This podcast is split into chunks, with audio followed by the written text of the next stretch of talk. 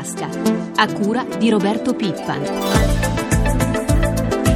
Buongiorno, buongiorno da Sandro Marini. Questa mattina apriamo con la produzione industriale che ad agosto ha realizzato un vero e proprio balzo in avanti, più 4,3% su base mensile, l'aumento più consistente dal 2000, più 4,7% su base annua.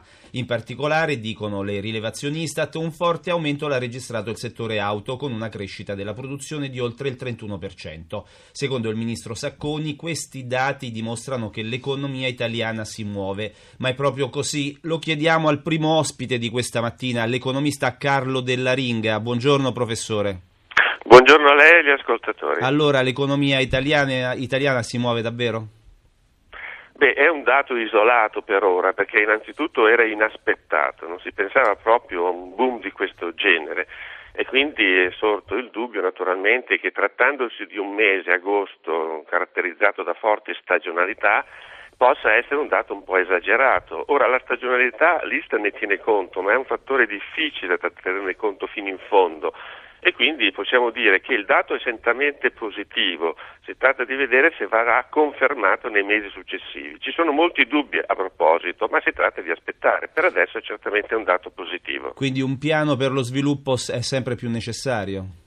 Certamente, perché non è certo un mese che cambia la nostra storia degli ultimi dieci anni, ormai tutti, tutti i paesi, la comunità europea, l'Eurozona ci chiede di prendere misure in grado di far crescere l'economia che è dieci anni ferma, anzi è peggiorata in questi due ultimi anni, quindi una forte responsabilità da parte del Parlamento e del Governo in particolare di prendere delle misure che se non nell'immediato però per i prossimi anni siano in grado di rilanciare la nostra economia. E quali potrebbero essere secondo lei queste misure? Beh, certamente sul fronte dei, diciamo così, del contenimento della spesa non si è fatto tutto quello che si poteva fare. Ecco, per esempio, da quanto riguarda i cosiddetti costi della politica, beh, qui voglio dare un messaggio anche al Paese, che tutti partecipano ai sacrifici e finora le misure che sono state adottate sono incerte e poco incisive. Bisogna essere molto più incisivi su questo versante. Secondo, bisogna forse anche rimettere mano al sistema pensionistico, non nella sua generalità, perché le riforme sono state fatte e il sistema tiene, ma bisogna accelerare alcune misure che sono state già prese, come quella di, anticip- di posticipare l'età pensionabile delle donne nel settore privato e fare qualche intervento di, qualche tipo anche sulle pensioni di anzianità. Anche qui, diciamo così, coloro che ritardano eh, la pensione danno un contributo a chi? A tutti coloro che hanno difficoltà di occupazione in questo momento, soprattutto i giovani.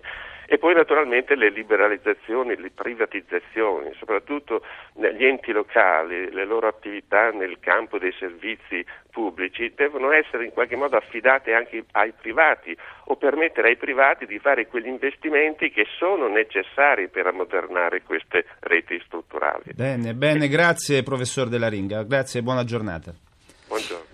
Va avanti la trattativa sullo stabilimento Fiat di Termini Merese. Tra qualche giorno ci sarà un nuovo incontro al Ministero dello Sviluppo Economico fra i sindacati e Di Risio, l'imprenditore che si sta impegnando per il salvataggio dell'impianto. Ne parliamo con Rocco Palombella, segretario generale della WILM. Buongiorno segretario. Buongiorno, buongiorno a lei. Allora, a che punto siamo arrivati? Ma, eh, ieri c'è stato un ulteriore incontro, appunto come diceva lei, diciamo che è un incontro positivo perché Divisio ha confermato la sua disponibilità a mantenere eh, gli impegni per quanto riguarda non solo gli occupazionali e gli impegni eh, diciamo, economici, sia per quanto riguarda i lavoratori di Fiat eh, sociali assunti diciamo, al libro matricola, compresi anche i lavoratori del, eh, dell'indotto. Quindi, Quindi anche so... lì fatto sì, sì. Ci sono garanzie per salvare i posti di lavoro anche per i lavoratori dell'indotto?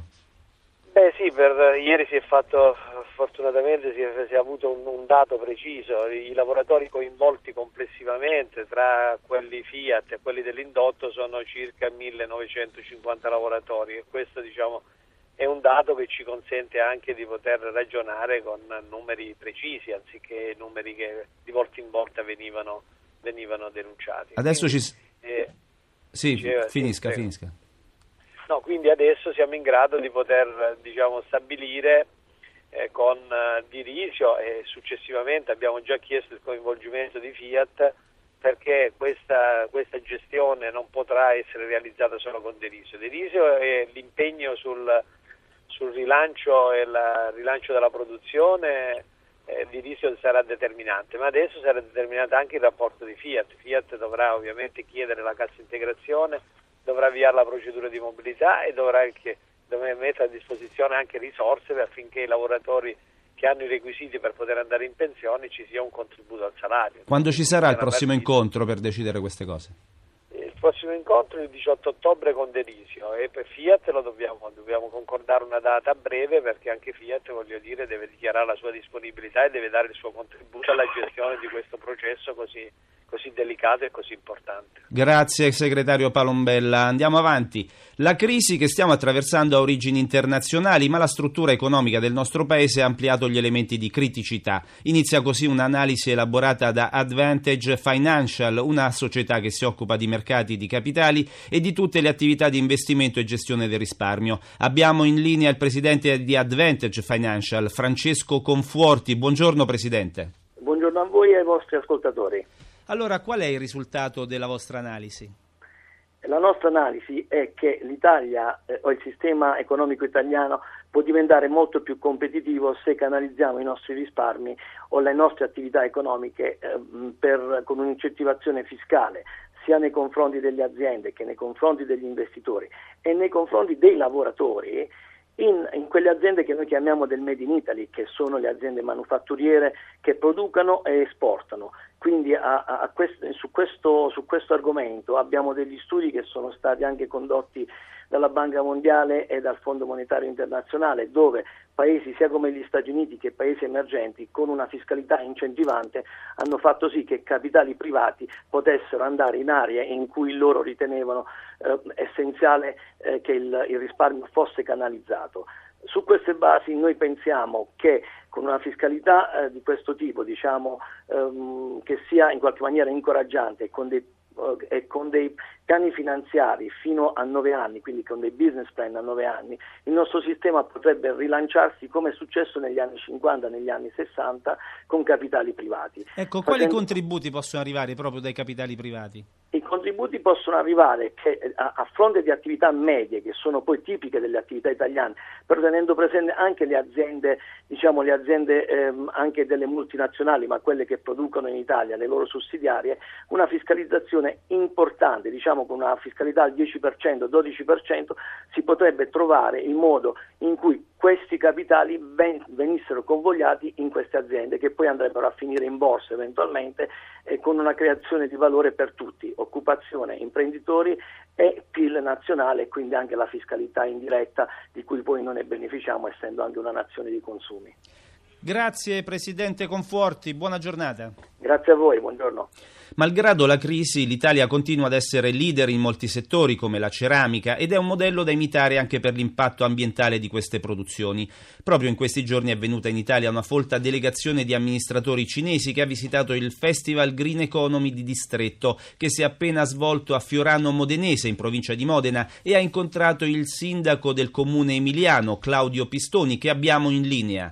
Buongiorno, allora cosa interessa di più ai cinesi? Intanto la delegazione cinese viene dalla provincia di Zhejiang, che è una delle province più industrializzate della Cina. Fate conto che è una provincia di 60 milioni di abitanti, quindi grande come l'Italia. L'interesse particolare che loro avevano sul nostro territorio erano in riferimento alle soluzioni per risolvere una serie di problemi riguardanti l'inquinamento delle loro produzioni.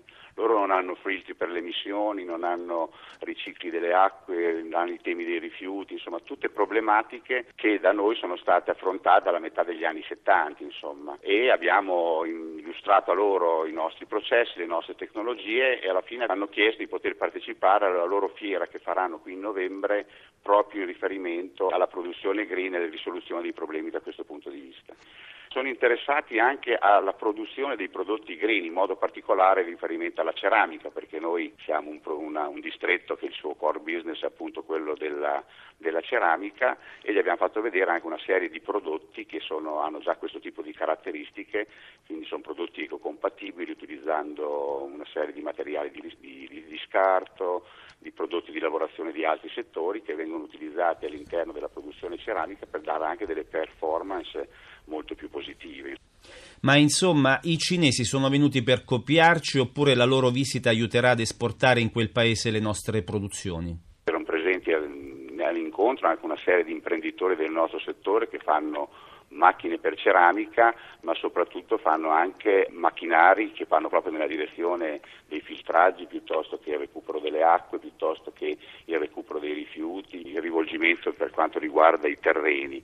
Quindi questo è l'argomento che a loro gli interessava di più, quindi da questo punto di vista la prospettiva che si è aperta è anche una prospettiva di esportazione, probabilmente di partecipazione anche a questa fiera per far vedere quelli che sono i nostri prodotti in una logica appunto di, di aiuto rispetto alla soluzione delle problematiche che hanno in corso, anche se per loro le problematiche principali sono proprio quelle derivanti dall'inquinamento che loro producono oggi nei loro territori.